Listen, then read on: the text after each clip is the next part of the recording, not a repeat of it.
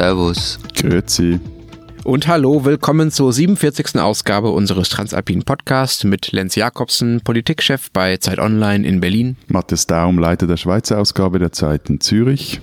Und Florian Gasser, Redakteur bei den Österreichseiten der Zeit in Wien. Unsere zwei Themen diese Woche. Gewalt gegen Frauen, insbesondere in Österreich gibt es darum gerade eine große, auch politische Diskussion. Und das zweite Thema Reality TV. Das Dschungelcamp ist vorbei, aber das ist für uns kein Grund, uns schon von den Formaten zu verabschieden. Wir wollen darüber sprechen, ob es eigentlich aus österreichisch oder schweizerisches Reality TV gibt. Vorab noch der Hinweis auf unsere Mailadresse. Sie erreichen uns unter alpen.zeit.de. So, nun aber los, Florian. In Wien und in Niederösterreich sind allein seit dem 8. Januar sechs Frauen ermordet worden. Entschuldige die zynische Frage, aber ist das mehr als sonst? Also ist das viel oder ist das wenig? Ähm, es ist eine Häufung. Im Schnitt der vergangenen zehn Jahre gab es zwei Frauenmorde pro Monat. Ähm, eine Eurostat-Auswertung aus dem Jahr 2015 sagt, dass nirgendwo in Europa der Frauenanteil unter Mordopfern höher ist als in Österreich. Und mit der Aussage sind wir aber schon mittendrin im ganzen Problem, nämlich mit, bei den Zahlenspielen, weil diese Ländervergleiche zum Beispiel schwierig sind. Länder erheben anders und so weiter. Aber ja, also es, diese Häufung der Morde an Frauen ist ziemlich erschreckend und es gibt auch eigentlich recht wenig andere Gesprächsthemen hier derzeit. Okay, die Regierung hat ja schon einen klaren Schuldigen gefunden. Die Regierung mischt ja selber mit beim Sprechen über diese Morde. Genau, also die Regierung hat die Ausländer gefunden als Schuldige. Ähm, die Außenministerin sagte, es sei ein Faktum, dass wir ohne die Migrationskrise von 2015 nicht diese Form von Gewalt an Frauen hätten. Äh, Vizekanzler Strache meinte, die Willkommensklatscher seien zumindest mitverantwortlich. Und es gibt dann zwar auch das Problem, dass es natürlich auch österreichische Täter gibt, aber auch da war eine Lösung rasch gefunden. Die Staatssekretärin im Innenministerium, Caroline Edstadler, sprach von importierten Wertehaltungen. Also am Sonntag von der Woche sagte sie in einer Fernsehdiskussion, dass österreichische Täter von ausländischen Tätern inspiriert würden. Das Zitat ist, man gewinnt den Eindruck, dass hier Nachahmungstäter am Wort sind. Menschen, die sich in dieser schrecklichen Wertehaltung wohl bestätigt fühlen, Offensichtlich ist die Hemmung, gegen Frauen vorzugehen, bis hin zum Mord gesunken. Die hat es gesagt, ich bin am nächsten Tag ins Büro gegangen, naiv wie ich bin, und ich dachte mir, naja, ich meine, das ist eine ehemalige Richterin und ein Regierungsmitglied und habe dann meine Kollegin Judith Innerhofer gefragt, die ist intensiv in dem Thema drinnen, ob da nicht vielleicht so ein Körnchen Wahrheit, ob es da irgendwas nicht vielleicht stimmen könnte, was sie sagt. Die wird es doch nicht einfach so sagen. Und Judith hat mich dann angesehen, dass ich, ich wirklich der größte Trottel der Welt sei und einfach nur den Kopf geschüttelt und gemeint, nein, also ist nicht so. Sie hat keinen Experten gefunden, der das irgendwie auch nur ansatzweise bestätigen würde. Ist ja auch eine irre Vorstellung, weil es ja davon ausgeht, als hätte es die Gewalt gegen Frauen nicht gegeben, bevor 2015 so viele Flüchtlinge in die Länder gekommen sind. Was ja aber schon stimmt, ist, dass einzelne Gruppen relativ gesehen häufiger unter den Tätern sind als andere. In Österreich beispielsweise sind das ja offenbar äh, afghanische Täter. In Deutschland gibt es da auch äh, spezielle Tätergruppen, die öfter vorkommen als andere.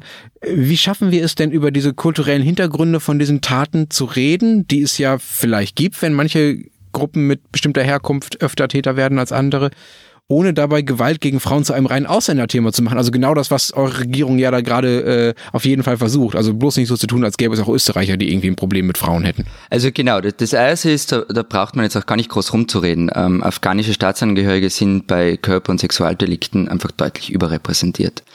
Aber noch einmal, also diese Zahlenspiele sind halt nicht einfach. Weil die Frage ist, dann geht es wirklich um die Details von solchen Statistiken oder soll damit einfach nur eine ungute Stimmung erzeugt werden? Und andererseits kann sich der Bio-Österreicher dann natürlich bequem zurücklehnen und sagen, ich habe damit gar nichts zu tun.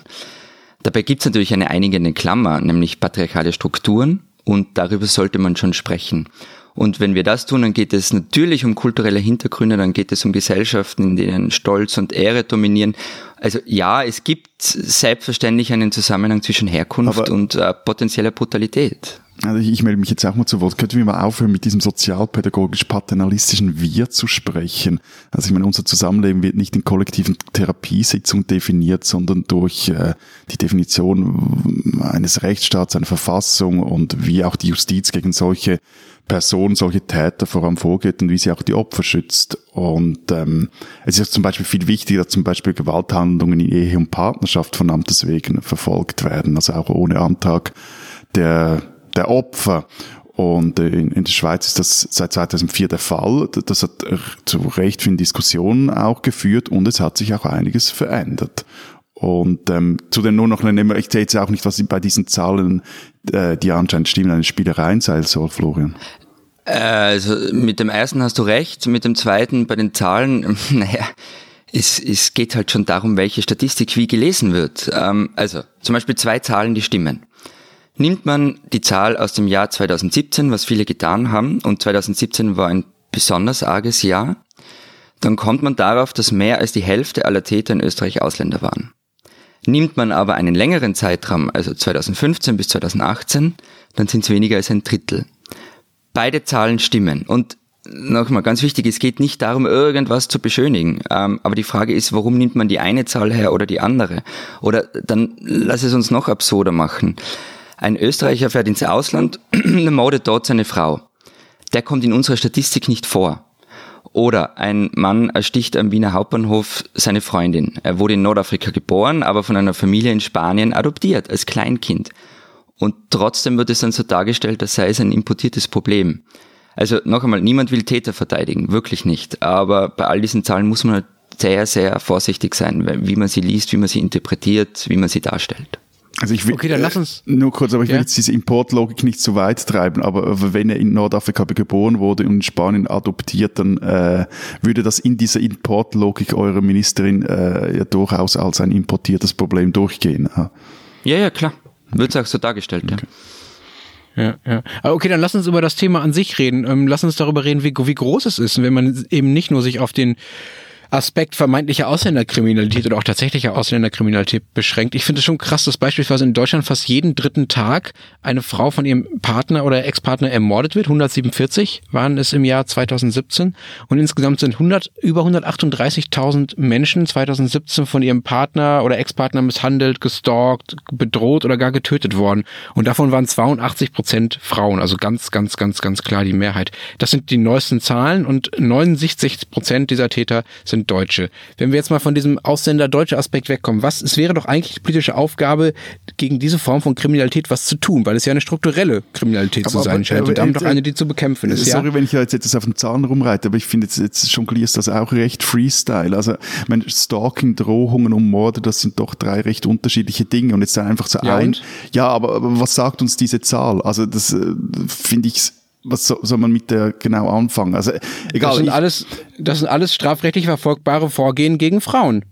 Genau, aber, aber das Thema ist ja Morde an Frauen und ich habe mir da mal einen UNO-Bericht zum Thema angeschaut, damit wir auch etwas vergleichbare Zahlen haben. Das dort drin stehen etwas andere, der kommt zu etwas einem anderen Schluss als die Eurostat-Angaben, ähm, die vorher Florian erwähnt hat.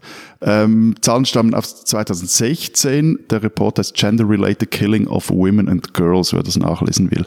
Und da steht also drin, dass auf 100.000 Frauen in Deutschland jetzt wird halt Statistik etwas, äh, statistisch etwas seltsam, 1,1 Frauen umgebracht worden. In Österreich waren es 0,7 und in der Schweiz 0,6. Und interessant dabei, und das äh, zum deine Frage, was kann da die Politik tun? Ähm, interessant dabei ist halt, äh, die meisten Themen waren mit den Opfern verwandt oder in einer Beziehung. Und das ist es halt auch, was, was die ganze Sache, also die Intervention des Staates äh, halt auch verdammt kompliziert macht. Also hier geht es darum oder um die Frage, wie soll der Staat ins Privateste seiner Bürger eingreifen, ohne dabei oder dabei möglichst wenig Flurschaden anrichten. Äh, Matthias, nur kurz wegen der Zahl. Die, äh, die Eurostat-Studie kommt nicht zu einem anderen Ergebnis wie dein UNO-Bericht. Da geht es um andere Zahlen. Da sind wir nämlich genau wieder bei diesem Thema.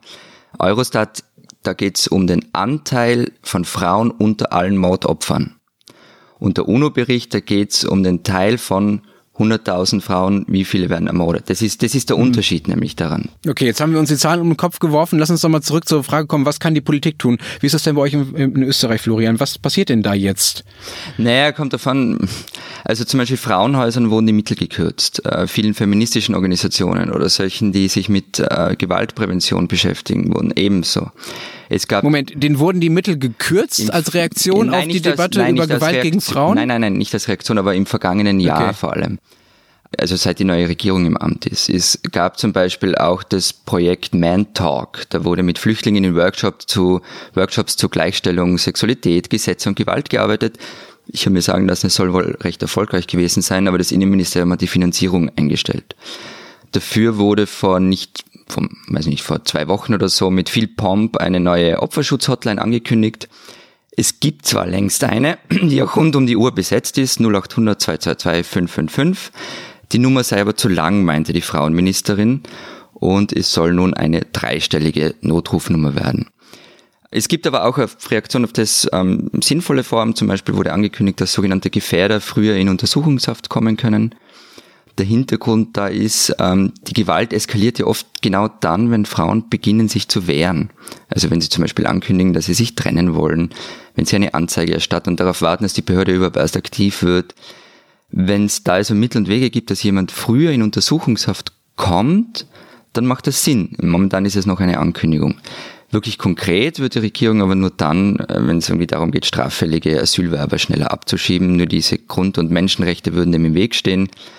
Ähm, Innenminister Herbert Kickel von der FPÖ meinte, er wolle auch nach Syrien abschieben.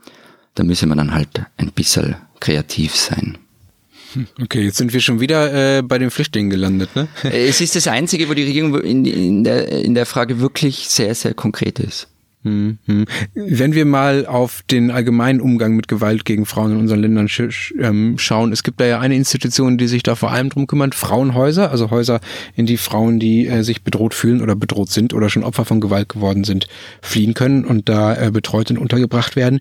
Laut dem Schlüssel der Istanbuler Konvention, das ist eine Konvention zum Schutz von, von, von äh, Frauen gegen Gewalt, die hat Deutschland im Oktober 2017 ratifiziert, ist im Februar 2018 in Kraft getreten, fehlen in unserem Land hier derzeit mehr als 14.600 Schutzplätze für Frauen. Also eine fünfstellige Zahl von Plätzen, die man eigentlich bräuchte, um die Frauen vernünftig zu schützen. Das ist natürlich nur eine grobe Schätzung und interessanterweise das Familienministerium selbst gar keine aktuellen Zahlen dazu hat. Also das deutsche Familienministerium weiß gar nicht, wie viele Frauenhäuserplätze es gibt. Was schon ein ganz guter Hinweis darauf ist, wie wichtig dieses Thema in den letzten Jahren politisch so genommen wurde, wenn man noch nicht mal weiß, äh, wie groß so die Gegenmaßnahmen sind und wie effektiv die so sind, die man da so getroffen hat oder ob man die noch ausbauen müsste. Wie ist das denn bei euch? Gibt es bei euch genug Frauenhäuserplätze? Ist das da besser ausgebaut, das Netz?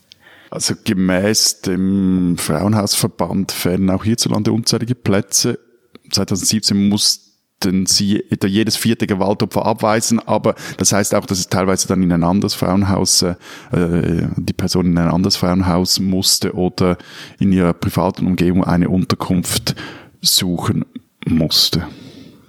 Äh, also ganz kurz zusammengefasst, nein. Es gab vor 2015 zu wenige und es gibt auch heute zu wenige. Hm, okay, dann wäre es vielleicht mal das mal was, wo die österreichische Regierung auch mal was machen könnte.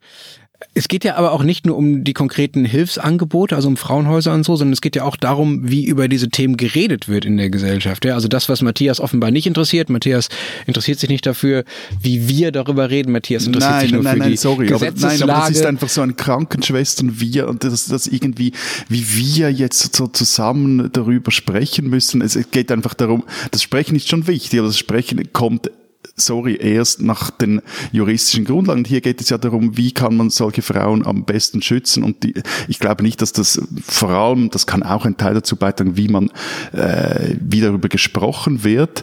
Aber es geht vor allem darum, wie kann man hier äh, von auch von, von Staatswegen auch mhm. polizeilich intervenieren. Ja. Und da finde ich jetzt einfach, wedelt ihr so drüber, ja, das ist, der, der Staat soll was machen und, und drückt euch um die Frage, dass es halt wirklich relativ delikat ist, ich, ich wiederhole mich jetzt hier, wenn der Staat ins Privateste seiner Bürger eingreift. Also mm, was okay. Äh, ein, ein, wenn der Staat, und das ist auch richtig so, also häusliche Gewalt ist ein Offizialsdelikt, keine Privatsache mehr.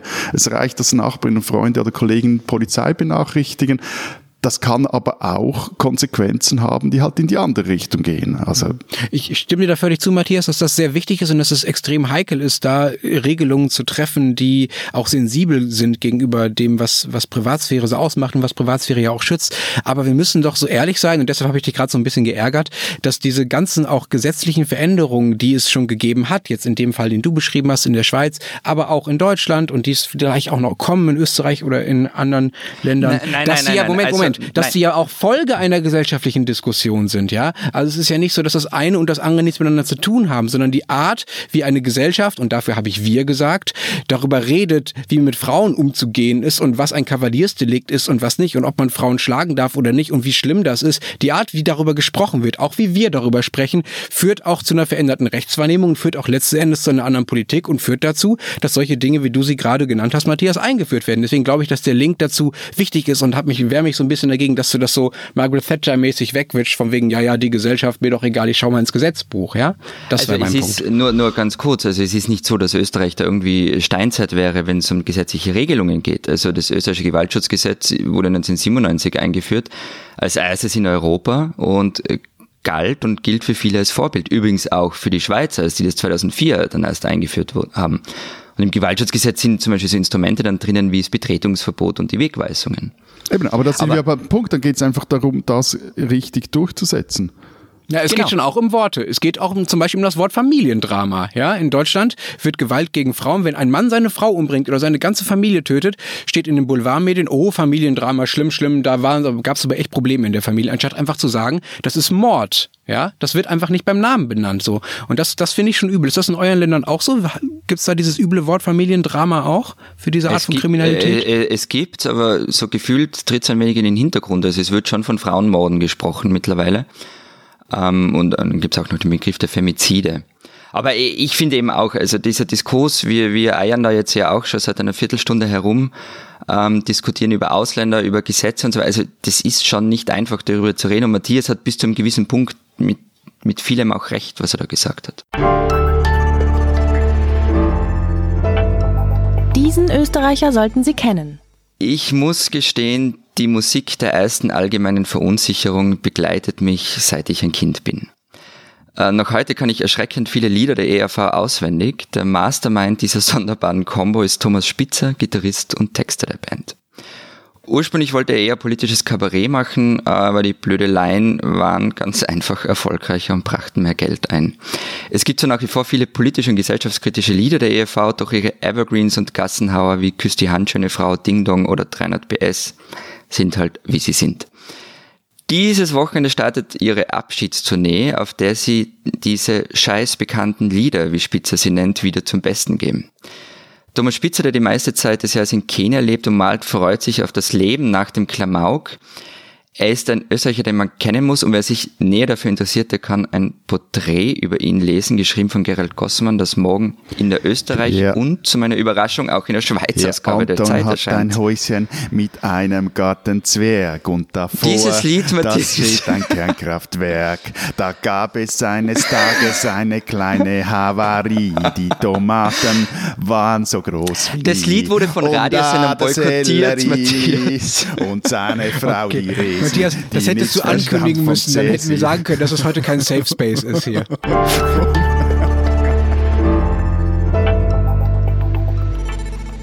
unser zweites Thema diese Woche. Kleines Quiz zum Anfang. Kennt ihr Evelyn Burdetzky? Ich weiß noch nicht mal, wie sie ausgesprochen wird. Nein. Logisch.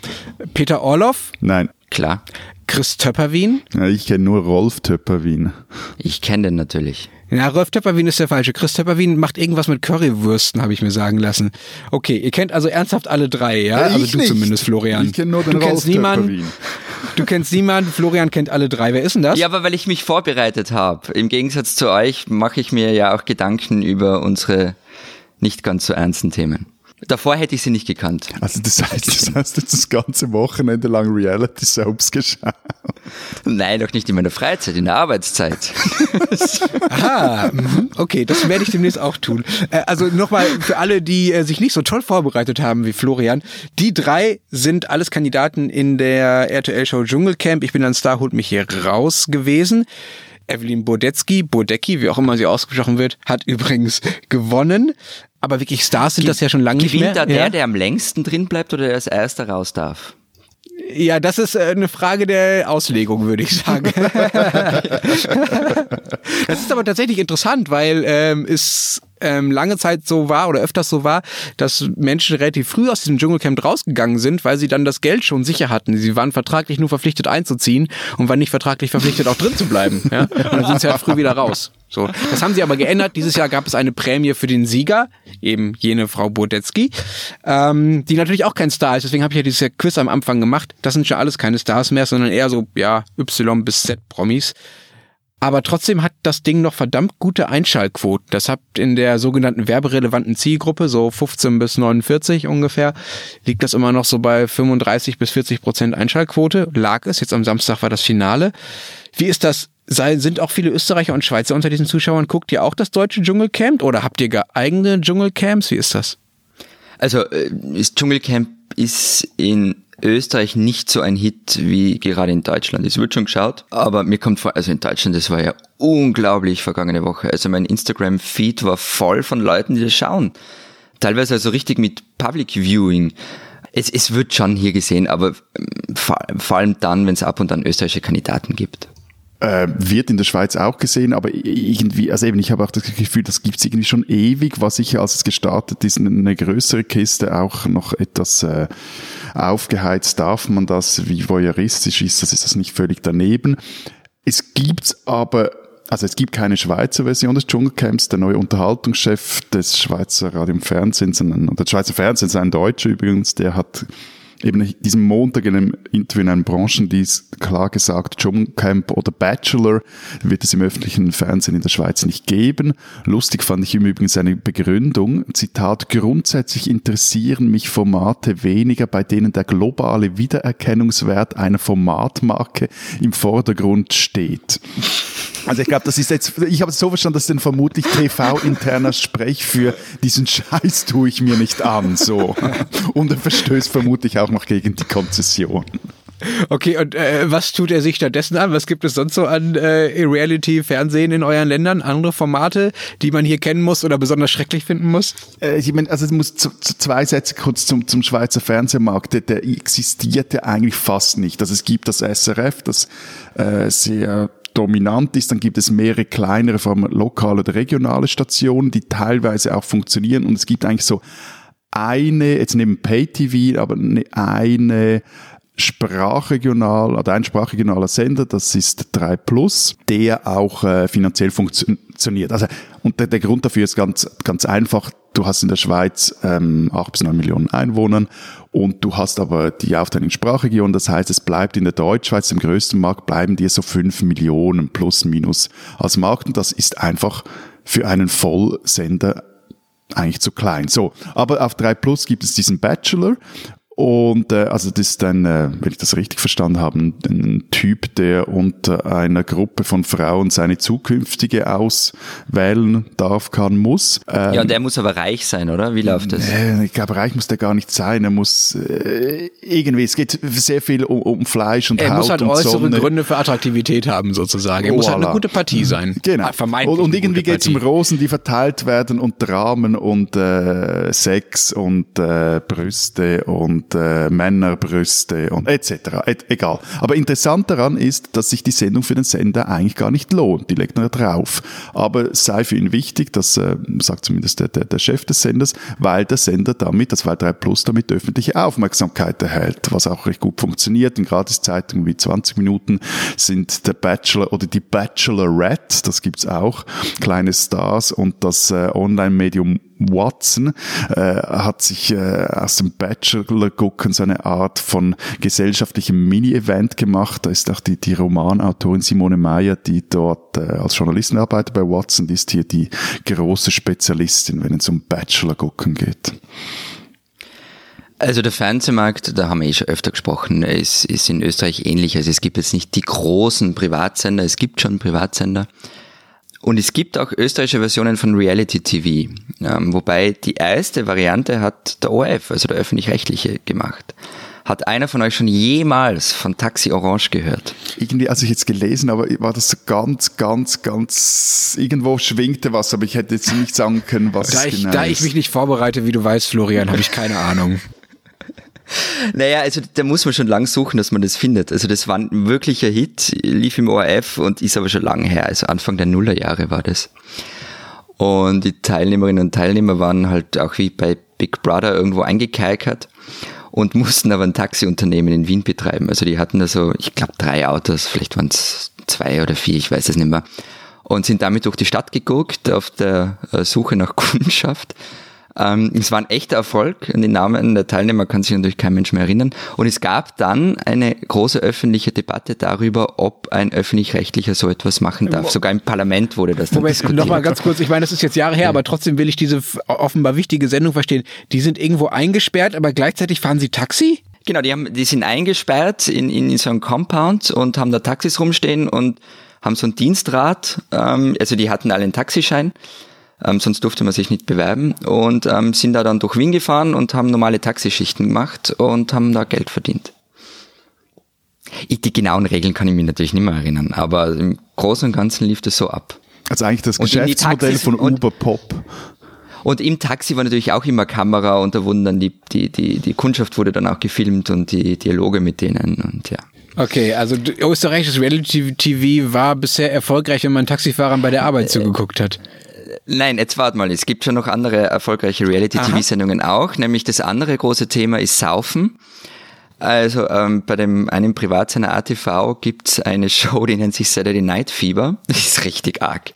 Also da schaut man im Grunde ein paar Adoleszenten beim Saufen zu, die ganze Zeit. Und da wurden einzelne Protagonisten kurzfristig, so, weiß ich nicht, 2009, 2010 herum, zu richtigen Stars. Also Molti, Spotzel und Pichler zum Beispiel. Das waren so Typen, die kannte echt jeder. Und dann der absolute Favorit von Jung und Alt im ganzen Land. Richard Lugner. kennt, kennt ihr den?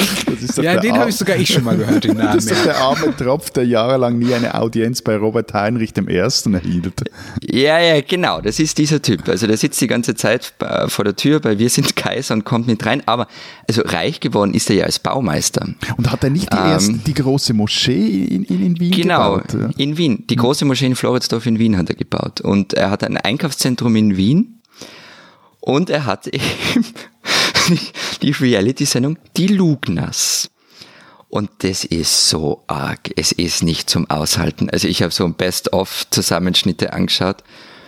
Also er ist ja berühmt dafür äh, für seine wechselnden Partnerinnen, die sind immer um Ach, das ist der mit dem Opernball, ne? Ja, ganz genau. Ja, jetzt habe ich den. Also diese Partner sind ja immer irgendwie Jahrzehnte jünger, haben irgendwelche Tierkosenamen, Mausi, Hasi, Bambi und was weiß ich was alles der Typ entwürdigt sich und sein Umfeld in dieser Sendung ständig. Du kannst ihm bei jedem Scheiß zuschauen. Irgendwann mal eh in so einer Opernballfolge. Er bezahlt dort ja auch äh, immer Frau, prominente Frauen, dass sie mit ihm zum Opernball gehen. Und in der Sendung konnte man ihm dabei zusehen, wie er sich Botox in die Stirn spritzen lässt. Also es ist arg. Aber die Quoten, aber die Quoten müssen, vermute ich mal, gar nicht so schlecht sein. Und äh, für sein Einkaufszentrum in Wien ist es garantiert eine gute Werbung. Also da spielt auch viel. Und ich gestehe, ich, ich gehe da manchmal auch also hin. Also vielleicht, hat der, der Lenz eben doch recht und wir sollten eher darüber sprechen, wie wir über solche Dinge sprechen. Vielleicht auch mal mit dem Herrn Lugner, so Mausi, Bambi, Spazi. Mhm. Ja, äh, also bei Richard Lugner, wenn es um, um ähm, Gesellschaftsdinge geht, wird es, glaube ich, schwierig. Ja. Okay, und du hast jetzt äh, nur zur Vorbereitung dieses ganze Zeug geschaut oder warum kennst du dich so gut aus, Florian? Guckst du das Ganze wirklich? Nein, also Taxi Orange, Taxi Orange habe ich damals wirklich geschaut, aber damit die Kinder da draußen das verstehen. Es war eine andere Zeit. Äh, es gab kein Netflix, es gab kein YouTube. Musik hat man sich über den ISDN-Anschluss per Napster runtergeladen. Und Taxi Orange war wirklich überall Gesprächsthema. Was ich aber nicht geschaut habe, ist das Dschungelcamp. Also das ist mir echt zu heavy. Ähm, und ich verstehe auch diesen Hype nicht. Vielleicht ist das irgendwie was Deutsches, das ich nicht verstehe. Äh, ja, vielleicht. Ähm, ich kann mich da outen. Ich gehöre auch zu denjenigen, die diesen Hype zumindest mal äh, mitgemacht haben. Ich fühle mich also sehr äh, angesprochen. Ich habe so bis vor zwei, drei, vier, fünf Jahren ungefähr ähm, sehr, sehr, sehr, sehr viel Dschungelcamp tatsächlich. Ich gucke jetzt mittlerweile, ähm, ehrlich gesagt, gar nicht mehr, was man ja auch schon daran merkt, dass ich die aktuelle Gewinnerin gar nicht richtig aussprechen kann. Äh, ich bilde mir sogar mal ein, dass ich so vor zehn Jahren ungefähr, als es noch relativ frisch war, das Dschungelcamp, und noch viel, viel besser, sogar mal eine Staffel lang eigentlich keine Folge verpasst habe. Ich weiß, ich bin mir nicht ganz sicher, ob ich darauf stolz sein soll, ob mir das peinlich sein soll. Und ich glaube, es gibt ein paar super gute Gründe dafür, warum Dschungelcamp auf eine andere Art erfolgreich ist und auch vielleicht auch von anderen Leuten geguckt wird und andere Dinge kann, als andere Reality-Formate das können. Es gibt zum Beispiel den Unterschied, dass die Leute, die damit machen, Profis sind. Das ist was anderes als bei Bauer sucht Frau oder bei Frauentausch oder bei die Auswanderer. Es gibt ja in Deutschland gibt's ja sogar so Schönheits-OPs Doku rein, ja. Also das, was du bei Lugner so überraschend fand, Florian, das gibt's hier in Deutschland, was nicht jeden Nachmittag so ungefähr. Ähm, die Leute, die beim Dschungel Dschungelcamp mitmachen, sind Profis.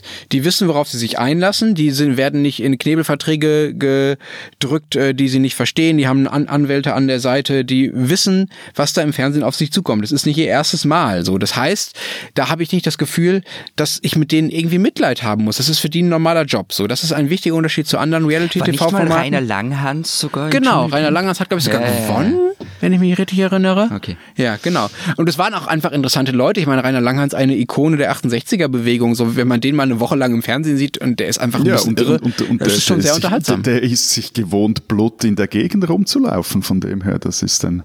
Der passte da sehr gut rein, ja. Und da, dazu kommt, dass die Sendung total selbstironisch war, eine lange Zeit zumindest. Wie gesagt, die letzte Staffel kenne ich gar nicht mehr so genau, aber die haben es wirklich hingekriegt, sich selbst überhaupt nicht ernst zu nehmen. Also anders als diese anderen Reality-TV-Formate, die so tun, als wäre dieser ganze inszenierte Kleinkram, der da so passiert, als wäre das das Weltentscheidende gerade, wissen die, dass sie da gerade nur so ein bisschen Show machen, dass es irgendwie auch egal ist und dass es ganz schön abgefahren ist und ganz schön, ganz schön skurril und irgendwie auch ganz schöner Trash, so, ja. Das lag auch daran, dass sie eine Zeit lang die besten Autoren hatten, die es im deutschen Fernsehen überhaupt gab. Also Mickey Beisenherz hat jetzt mittlerweile eigene Sendungen. Der ist dadurch bekannt geworden, dass er den Moderatoren vom Dschungelcamp die Dialoge in den Mund geschrieben hat. Und das war einfach das Lustigste, was es gab in dieser Zeit, so, ja. Und das war der Unterschied zwischen, zwischen Dschungelcamp und anderen Formaten. Die haben sich nicht so ernst genommen, die waren selbstironisch, man wusste, die, die, die, man musste mit ihm mal Mitleid haben. Und es war einfach total lustig. Also, ich, nicht, Früher das, war, früher war einfach Ja, alles ich trauere denen schon besser. sehr hinterher. Insofern bin ich euch sehr dankbar. Ich bin euch sehr dankbar, dass ihr mir die Chance gegeben habt, nochmal über vom Dschungelcamp äh, zu sch- schwärmen. Ich weiß, nicht, ich weiß jetzt nicht, Florian, ob irgendwas von dem, was ich gesagt habe, äh, in der Wahrnehmung typisch deutsch ist, ob Österreicher, österreichische Dschungelcamp-Fans die gleichen Argumente benutzt hatten, aber das waren die Gründe, weswegen ich das Dschungelcamp ziemlich lange Na ziemlich toll die fand. Vergangenheitsverklärung, die ist schon relativ deutsch von dem her. Das äh, passt schon. Okay, äh, ich gestehe, ähm, deutscher Dschungelcamp-Fan zu sein und ähm, das für einen Teil meiner typisch deutschen Seele zu erklären, wenn du willst, Matthias.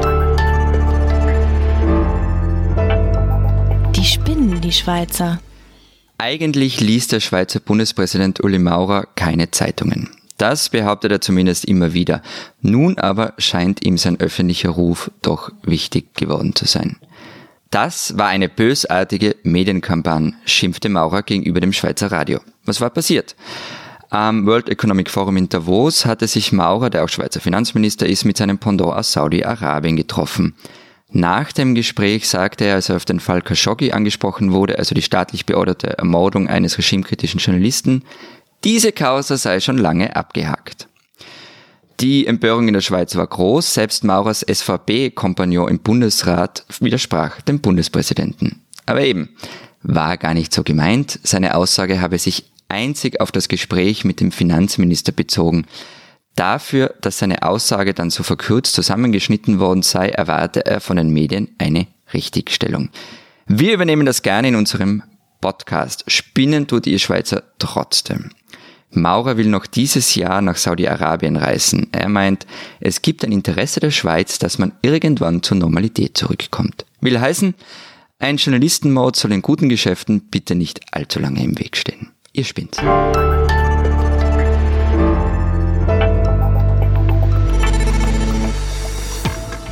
Das war's mit der 47. Folge unseres Transalpinen Podcasts. Wenn Sie mehr über die Schweiz oder Österreich erfahren wollen, Dann lesen Sie die Zeitausgaben aus Wien oder Zürich, digital oder online. Diese Woche auf den Schweizseiten unter anderem ein Interview mit Felix Wolfers, dem Chef des Sozialamts der Stadt Bern und Co-Präsident des COS. Meine Kollegin Sarah Jäcki und ich haben ihn gefragt, wieso in der Schweiz schon wieder derart heftig über die Sozialhilfe, also die Mindestsicherung, gestritten wird. Und bei uns fragt sich Anton Pelinka, was mit einem Staat passiert, für den die Grundrechte zu Verschubmasse werden. Und wenn Sie wissen wollen, was in Deutschland los ist, erfahren Sie das natürlich im Rest der gedruckten Zeit und bei Zeit Online. Wir hören uns hier im Podcast nächste Woche wieder. Bis dahin sagen wir Papa. Adieu. und Tschüss.